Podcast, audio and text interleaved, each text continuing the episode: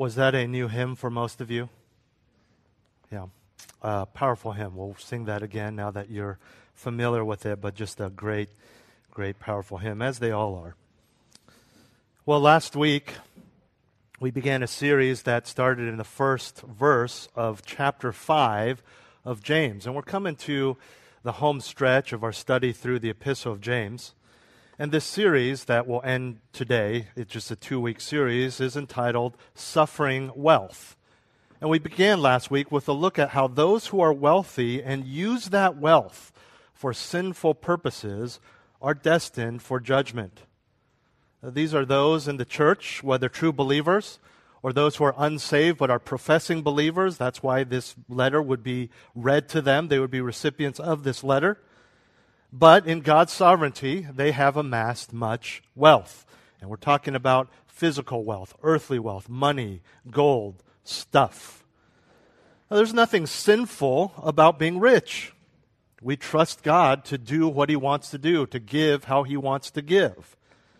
But there is something sinful about hoarding wealth in a way that trusts in your riches and passing earthly stuff rather than God there is something sinful about making your goal in life the pursuit of wealth and earthly happiness rather than eternal reward and godly joy.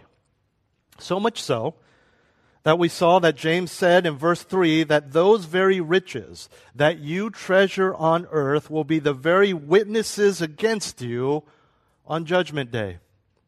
And as we continue this morning in verses 4 through 6, we will see that it is not only the sinful wealthy themselves that suffer. By abusing their wealth and subsequent power, the wealthy cause the poor and righteous to suffer. They exploit them.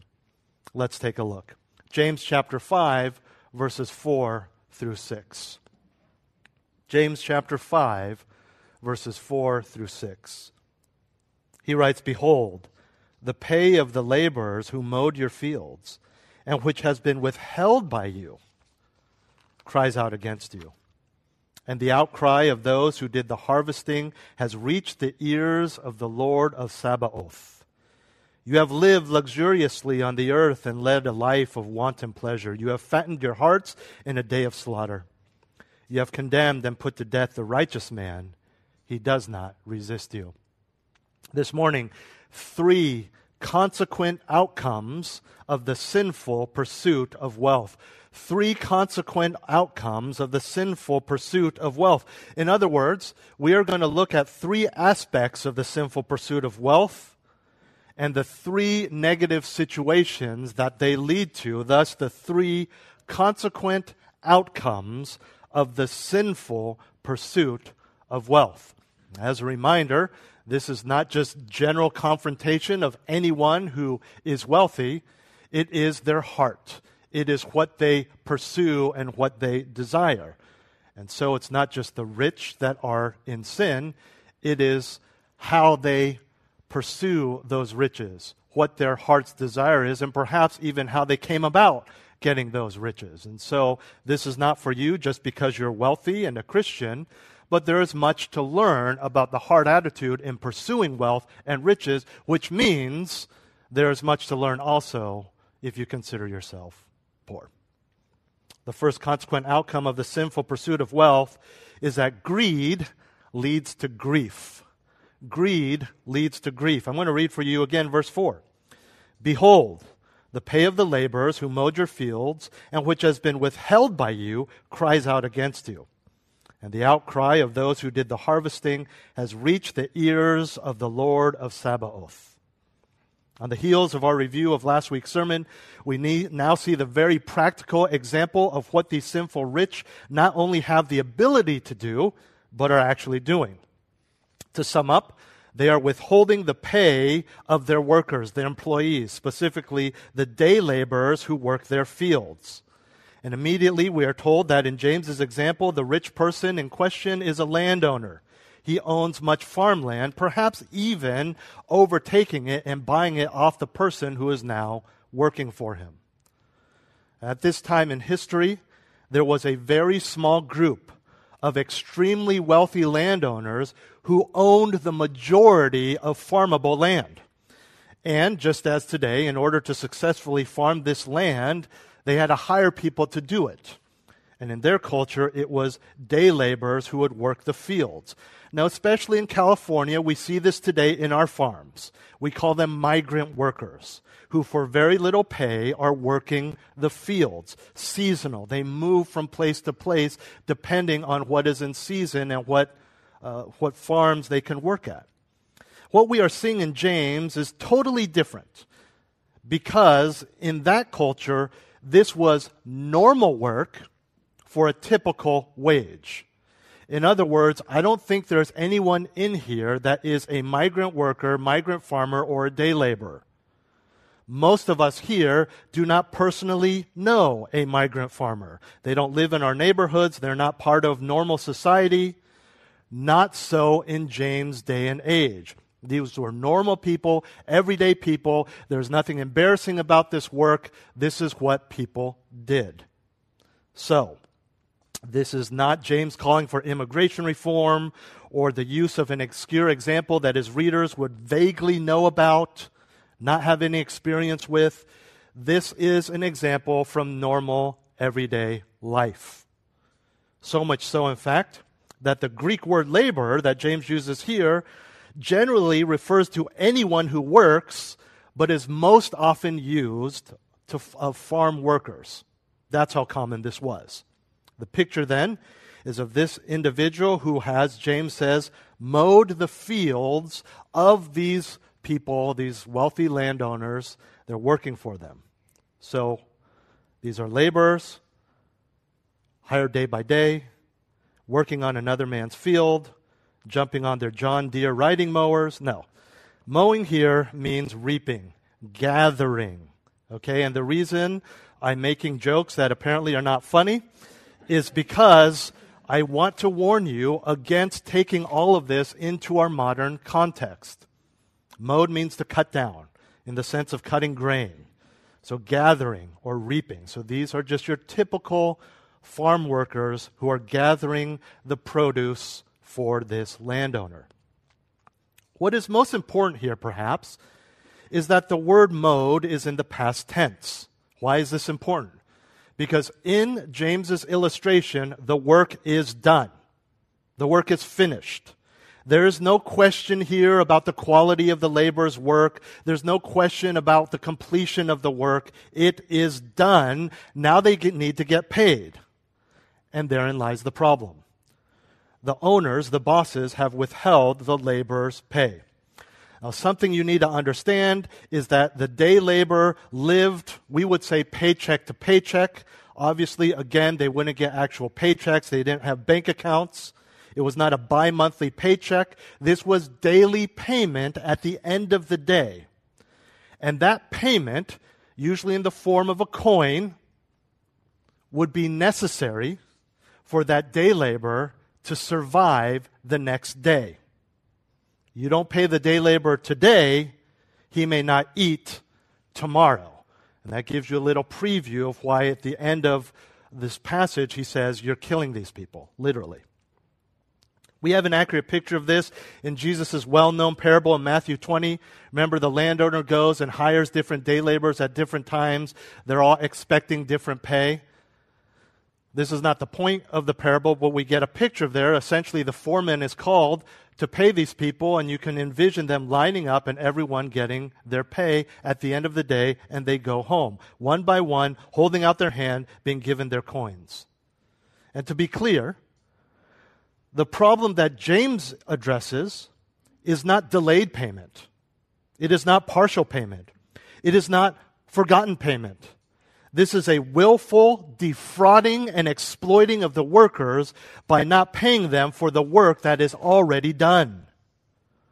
Now, you would have a problem with this. You would have a problem with your employer if you didn't get a paycheck. And you don't even need the money right away. And you can see how much more sinful and hurtful this is when the money was needed immediately to survive the next 24 hours.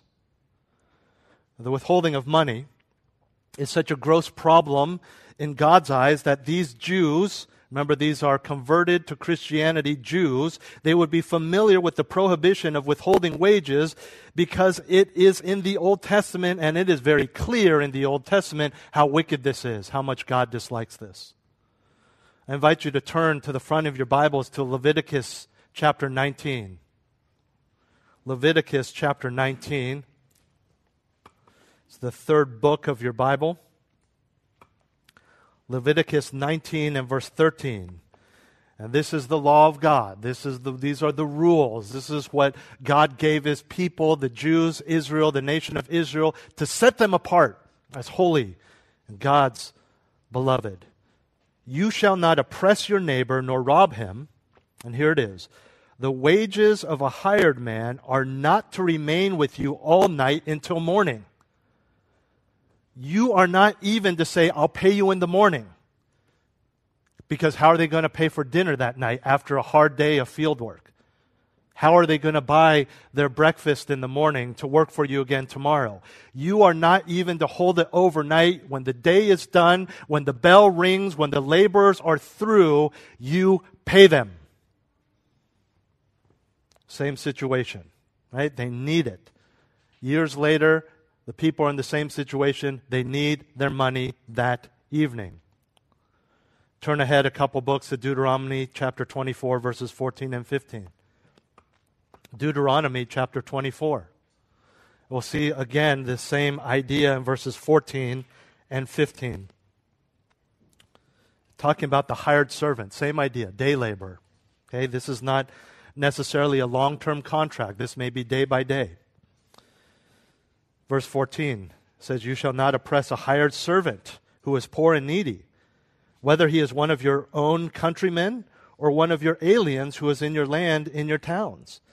You shall give him his wages on his day before the sun sets, for he is poor and sets his heart on it, so that he will not cry out against you to the Lord and it becomes sin in you. And that's what people would do when they're cheated or they're hurt back then they would cry out to the Lord. And we'll see the same thing is happening in the church as we complete James's illustration in James 5. This is simply a warning back in Deuteronomy 24. Remember, you got to pay these people. It's a reminder, but it also serves as a warning. You fast forward to James's day, and people are intentionally violating this principle, again, for the sake of padding their own pockets. Now look at that last phrase again in Deuteronomy 24:15. So that he will not cry against you to the Lord and it becomes sin in you. This is serious stuff. This is sinful greed. Even a, a forgotten coin, just in unintentional neglect, you are hurting someone and they may cry out to the Lord because that's how important it is. Now let's go back to James chapter 5. At the end of verse 4, he says, The withheld pay cries out against you, and the outcry of those who did the harvesting has reached the ears of the Lord of Sabaoth. Now, back in verse 3 that we looked at last week, James personified the rust of the precious metals that these people are hoarding as a witness against the wickedness of these rich. Now he personifies the withheld wages as that which cries out as a witness against them as well. And this time, the actual cries, literally in the Greek, shouting or screaming, of the people who did the harvesting are mentioned. These shouts, James says, have been heard by the Lord. Now, there are many names or titles for God in the scriptures. And in many contexts, a particular name of God is used to emphasize a particular point. We do the same thing. For example, if you're thanking God because someone just accepted Christ, someone just got saved, we may say, Oh, great merciful God. Or if you're in the midst of a trial, you may pray, Our sovereign or gracious God. And here we see that James uses, particularly and specifically for this context, the Lord of Sabaoth not to be confused with the word Sabbath. Sabaoth is the transliteration of the Hebrew word for army. You understand what a transliteration is? We take a foreign language, and rather than coming up with a different word in our language, English, uh, we just take a word and make it sound like exactly what the other word in another language sounds like. Okay? For example, in Greek, we have the word baptism, right? In Greek, it's baptizo. Rather than say, oh, we're going to immerse people, which would be more accurate because baptizo means to immerse. We just transliterated that word and basically made it sound English baptism. And in the Old Testament, we often see this title for God, Lord of Sabaoth, as Lord of Hosts. You're familiar with this term, Lord of Hosts. It's dozens of times in the Old Testament. That is the same thing because the word hosts in the Old Testament Hebrew is the word tzabot translated, transliterated here, Sabaoth, Lord of hosts, Lord of armies. And so this title for God, the Lord of hosts, Lord of Sabaoth, emphasizes the omnipotence or the infinite power of God. And it draws your attention to the fact that He has a heavenly host a heavenly army at his disposal, waiting and willing to fulfill his holy and righteous will. And in this case, that holy and righteous will is to punish the sinful exploitation of the poor to hoard their already plentiful wealth. James says, You are doing this, and God has heard. God has heard. And you better be careful because the laborers are crying out at your greed and sin against them, and God has heard. And not just God, but the God of vengeance and wrath, who has armies upon armies of the most powerful created being you can imagine at his disposal. The Lord of Sabaoth. This is not just a call to repentance. This is a plain, clear, downright threat. Watch it. You ripped off your workers, you ignored their cries, but guess who listened? The avenger of all that is right and good. From the parables of Christ, we see that this was a common practice. Wealthy landowners in first century Palestine are pictured as especially greedy and cruel. While they are focused on the earthly here and now, they have forgotten the heavenly and eternal. And on a side note, we must always make the passage's main point the main point.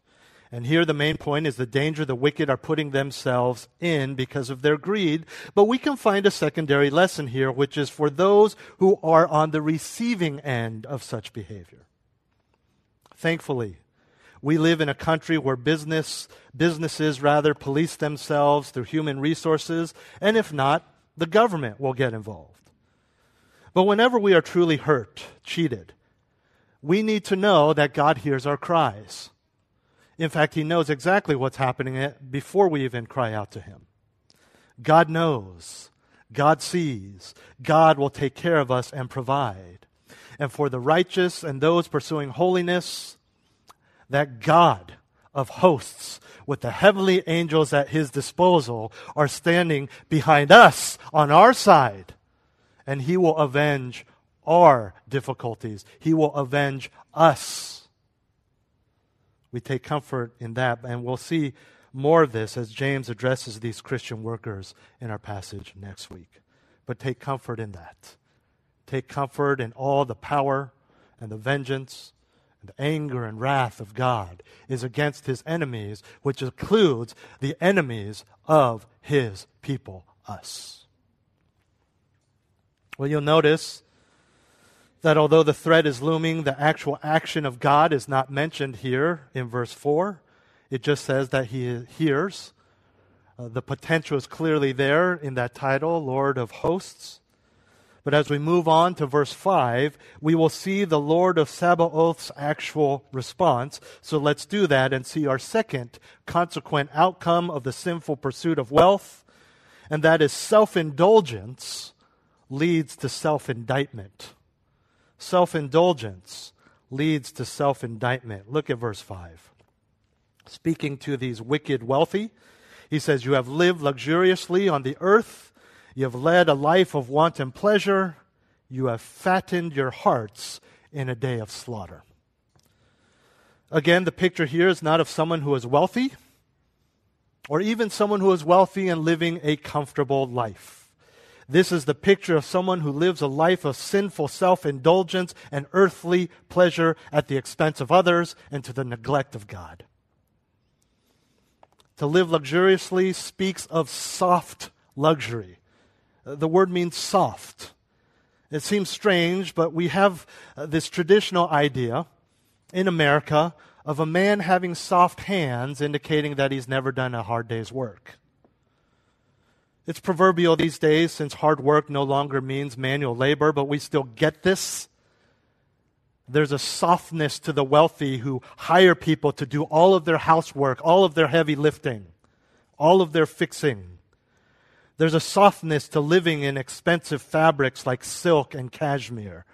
There's even an emotional or mental softness that comes with using money to remove anything that causes discomfort, embarrassment, or exertion. And so we can see how James uses luxuriously to describe a soft, sinful, self indulgent lifestyle. James goes on to say this person has also led a life of wanton pleasure. That phrase, led a life of wanton pleasure, is one word in the Greek, and it is translated in that one word in the ESV and NIV, self indulgence. That's what it means. The phrase in English, the word means to live recklessly, to live carelessly, to not care about finances, to not care about others, to not care about borrowing money, knowing that you can't pay it back. We see how those who love the world do this because they're only focused on self, not the poor, not the church, not the creditors, living in such a way that they have no regard for living within their means, or if they're wealthy, living far beyond what they can justifiably use or even enjoy themselves. It is the picture of overindulgence, fully focused on the pursuit of pleasure and comfort, and then living in that pleasure and comfort. We know that when people live like this, it is often not enough just to amass things, stuff. There's an end to those things. There's only so many vacation homes you can buy, so much speed you can have in a race car, so many gadgets you can have. Self indulgence, when pursued without inhibition, becomes a pursuit of more than just money and possessions. You see this the extremely wealthy, when they have it all, delve into sexual immorality, sinful thrill seeking, even history has shown us murder for sport. They just want more because the physical objects are not enough. Listen to what the prophet Ezekiel says about Sodom. Sodom, Sodom and Gomorrah. If I were to ask you, what is their sin? You know the story with Lot. What is their sin? You would say, well, their sin is what led to the word sodomy. That's where it comes from. The Bible story of Sodom and Gomorrah. Sexual immorality, immoral homosexuality. But according to Ezekiel, the prophet of God, the mouthpiece of God, that was not ultimately the issue. Listen to Ezekiel chapter 16, verses 49 through 50, where he tells Israel and warns them and gives the example of their sister Sodom. He says, Behold, this was the guilt of your sister Sodom. She and her daughters had arrogance, abundant food, and careless ease, but she did not help the poor and needy. Thus, they were haughty and committed abominations before me. Therefore, I removed them when I saw it. It was their pride And it was their wealth and self indulgence and neglecting the poor and needy that then led to the grossness of, hey, you have a visitor, send them out so we can molest them. You think you just want money, you're fooling yourselves if you think it will just stop there. We call it love of the world and not just love of money for a reason. The sin that the world offers us is not just money. Single ladies, if your number one priority in finding a husband is that he is rich, watch out. Watch out. Or if you're married and you push your husband to not be concerned about spiritual things, but only be concerned about comfort and money and financial success, to amass wealth, to focus only on giving the kids a good education so they can be successful rather than godly, be careful. Because that luxurious lifestyle filled with stuff is going to push him to want something more. I have seen it in my family. I have seen it in friends. You see it all the time in your favorite athletes and rock stars. They have everything they want. They're already, from a worldly perspective, right? Tiger Woods. You are married to a supermodel. And yet, from an earthly perspective, that still was not enough for him. And he had to go seek out others. Careful, friends. It's not just money, it le- leads to oppressing the poor, it leads to self indulgence in other worldly ways. Back to James 5. Together, these two descriptions in James 5 5 picture a man who is wealthy and uses that wealth not for the advancement of the kingdom or helping the poor, but in flagrant consumption, irresponsible pleasure seeking. And one of the ways that the wealthy landowner back then would make their wealth was not just by raising livestock, but as they do today, fattening the livestock so that they could be sold for a maximum price. So the meat is marbled. So there's more meat to sell, kilo per kilo. And then they slaughter the cow or whatever it is and then sell the meat. And thus, the appropriate analogy James uses at the end of the verse you have fattened your hearts in a day of slaughter. Fatten basically means to feed, but in the context of raising livestock for food or to sell, here analogized for the rich person, it means to force feed for the sake of fattening for slaughter. Stuffing, we would say, is a modern equivalent.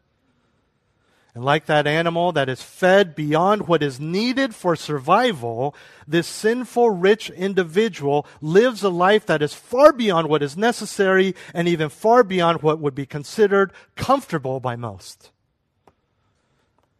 The big difference here, though, is that the animal has this done to it. It doesn't eat like that on its own. This is what animal rights activists are complaining about. We're force feeding our animals. It's, it's unwilling. They're an unwilling recipient of overfeeding for the benefit of its owner. The owner, on the other hand, does it to himself. He overfeeds himself in self indulgence. They want to do this. They choose to live like this. If not for the enjoyment of the food, for the fact that, especially back then, it was a sign of, look how wealthy I am indulging every passion, every desire or whim that would feed their selfish wants and exorbitant lifestyle. But there is also a similarity between the rich man and the animal. And that is this they are both unaware that the fattening is leading to slaughter. For the animal, this is physical and intentional. For the wicked, this is spiritual and unexpected.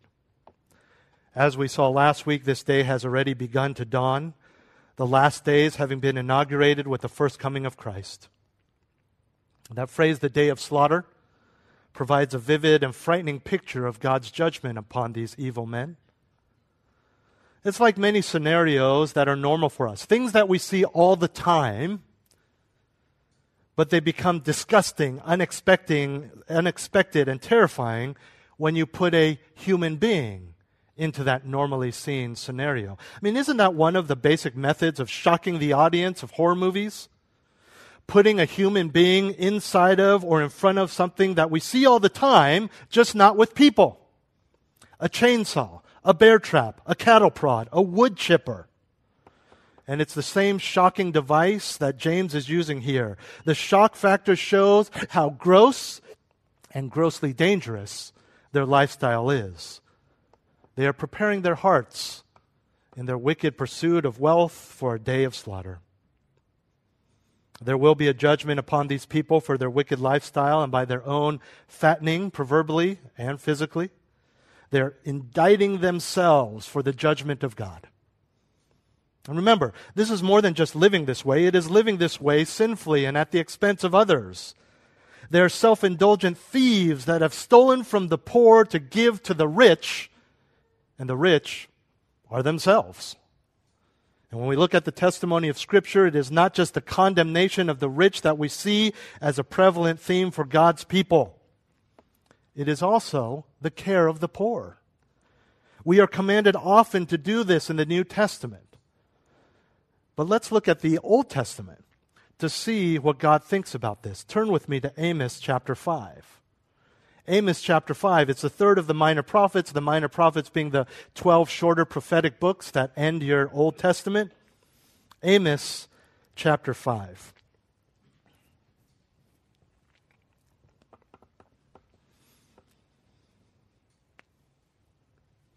give you a minute. I know they're hard to find if you have a paper Bible if you're not familiar. Amos chapter 5, verses 11 through 12. Therefore, because you impose heavy rent on the poor, and exact a tribute of grain from them, though you have built houses of well hewn stone, yet you will not live in them. You have planted pleasant vineyards, yet you will not drink their wine. This isn't because they're too busy. Look at verse 12. For I know your transgressions are many and your sins are great. You who distress the righteous and accept bribes and turn aside the poor in the gate. The poor need help. Say, nope, not you. But you wealthy people who are ready full, come on in to the party. He says, you're not going to drink of your vineyards. You're not going to live in your vacation homes because God's going to judge you before then. Turn to chapter 8 of Amos. Look at verses 4 through 14. Amos chapter 8, starting in verse 4. Again, you'll see this theme of oppressing and hurting the poor. Hear this, you who trample the needy, to do away with the humble of the land. Remember, we talked about this last week? The poor and needy are often considered called the righteous and humble in Scripture.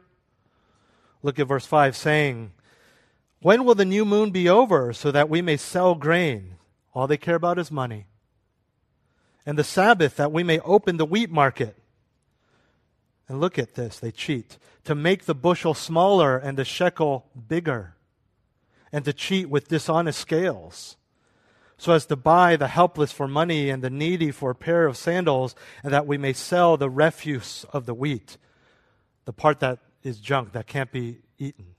Right? The scales back then, they, they had these uh, old scales, right? You would put the weight on, you kind of eyeball and say, this looks like a kilogram. So you put the kilogram weight on the other side and you take off weights or add weights so that it's even. So they would cheat and say, oh, yeah, this is a kilogram weight, but it's only 0.95 kilos. Right? So they make more money. They're cheating people. All they care about is money. And many of the people who would buy their wheat and their wares would be the poor. And so they're making more money off of the poor. Look at verse 7. The Lord has sworn by the pride of Jacob, indeed, I will never forget any of their deeds. Because of this, will not the land quake and everyone who dwells in it mourn? Again, pictures of God's wrath.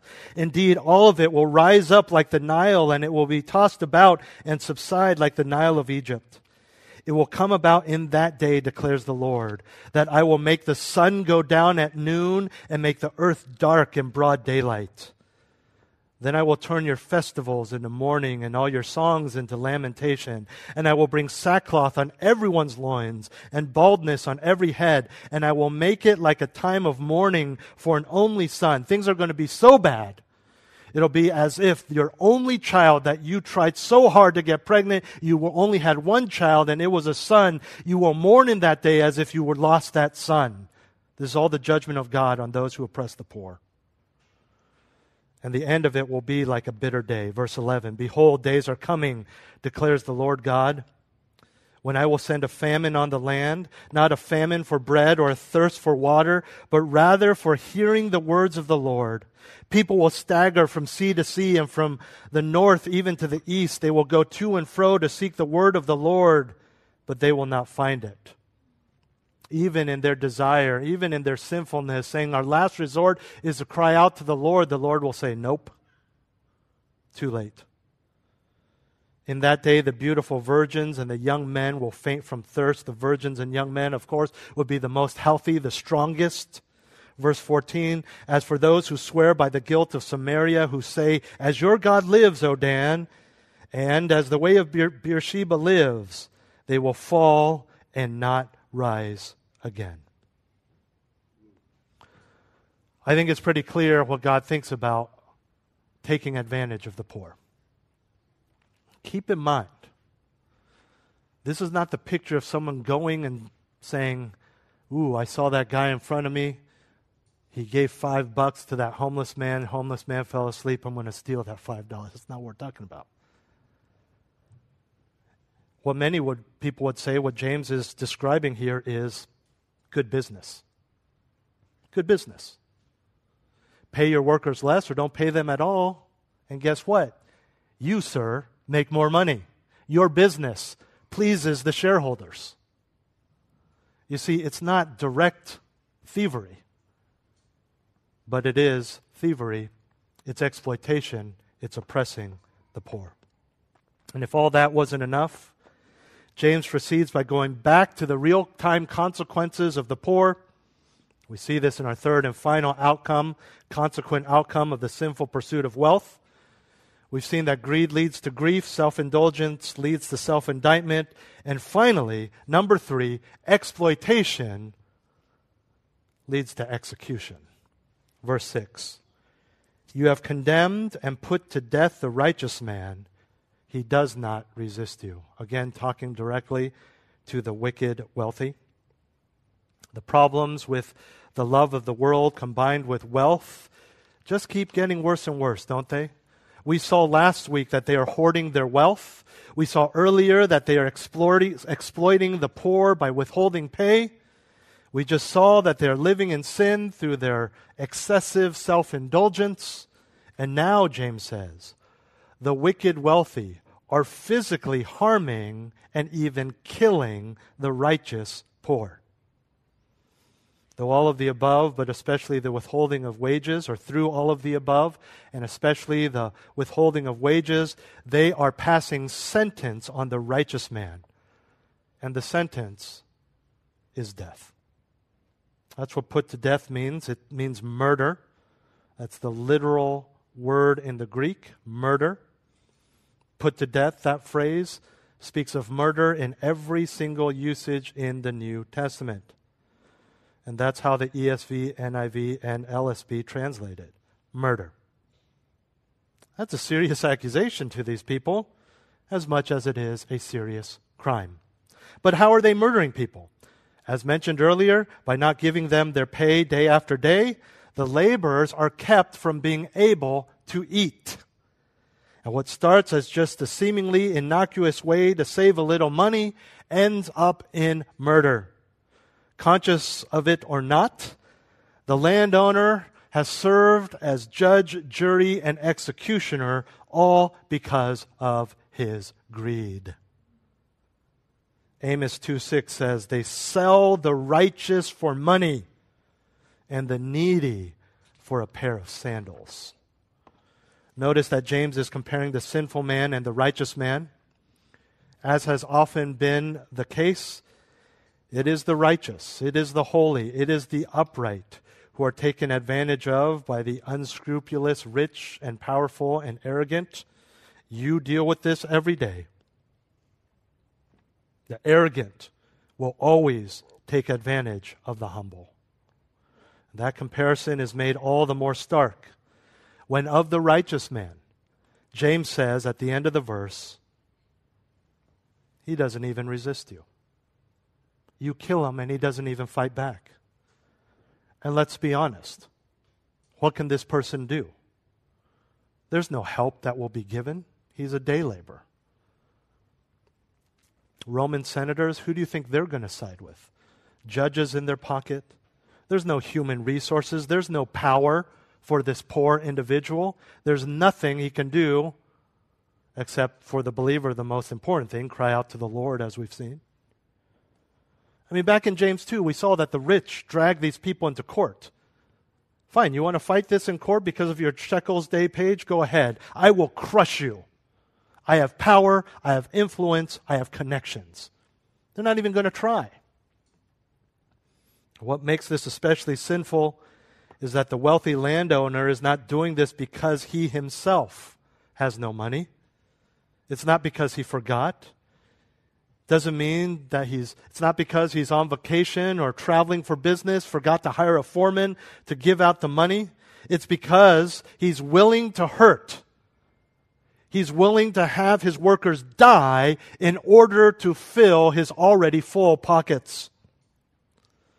But in spite of all that the righteous poor man does not have in society, he does have God. And again, that will be impact for us next week as James tells these victims be patient. And so we've seen three consequent outcomes of the sinful pursuit of wealth. Greed leads to grief, self indulgence leads to self indictment, exploitation leads to execution. As many of you know, since the end of last year, my family and I have endured some pretty significant medical issues and hospital stays. And with significant medical issues and hospital stays come significant medical bills. And so, for the past few months, my family and I had to be a little tight with our budget and because we want them to understand and also teach them about good stewardship, we explain to our three boys, obviously at different ages with different level of understanding. So boys, we're not really going to be out, able to eat out for a while, except on special occasions. And when we do, we're going to have more leftover nights because throwing away food is throwing away cash. The big thing that we had explained to them, because they're young kids, said we're going to have to cut back on some of the extras at the grocery store. Some of the extra treats we would buy you just for a little while. This is just for a season, but the Lord provides. You get it. We've all been there. My youngest, who was seven, was so sweet and so kind. And he goes, Daddy, you know when we do go to the, the restaurants and they give us those little packets of, of condiments? I said, Yeah. He said, Do we pay for those? I said, No, they, they give us those. He said, Well, then we can save money by, by going to the restaurant and taking those packets. and he, he, he just wanted to help. You know, he just got a sweetheart. He's super helpful. And I said, Oh, buddy, I looked at him. I said, Listen here, you depraved little thief. No. I didn't say that. He's seven. He doesn't get that. He doesn't get that it's stealing. He doesn't get that there's kind of gray areas, and moral ways to save money. He's just seven, but we get it. We get it. You say, nobody there really cares. The worker doesn't care. God cares. It's stealing. Perhaps not with soy sauce and ketchup, but we do these types of things. Questionable gray areas to keep or get more money. Things that may not even be illegal, things that may be socially acceptable, but are not at a level of biblical integrity. I was thinking of a man who I knew his grandson in law. He was the founder of what is considered the top uh, water ski uh, powerboat in the world. He actually wrote a book about this story on the waters of the world. The Meloon family, I believe, it's, that was their name. And, you know, you go to SeaWorld or, you know, you just go to uh, Marine World back here in the Bay Area years ago. They used to have a water ski show. And they would talk about all these things, and they would always mention their speedboat that they had. And you're like, why do, they, why do I care what brand it is? Because if you are in that world, you know that's the best of the best. That's the Rolls Royce of speedboats. Along comes a world war. And this man is commissioned by the U.S. Navy to build hundreds of boats. So he pours all of his money into it. And there was one military official who was tasked to examine all the boats and to make sure that they were fit. And for whatever reason, he didn't like this family. Whether he was trying to get a contract with his own friends or didn't like they were Christians, we don't know.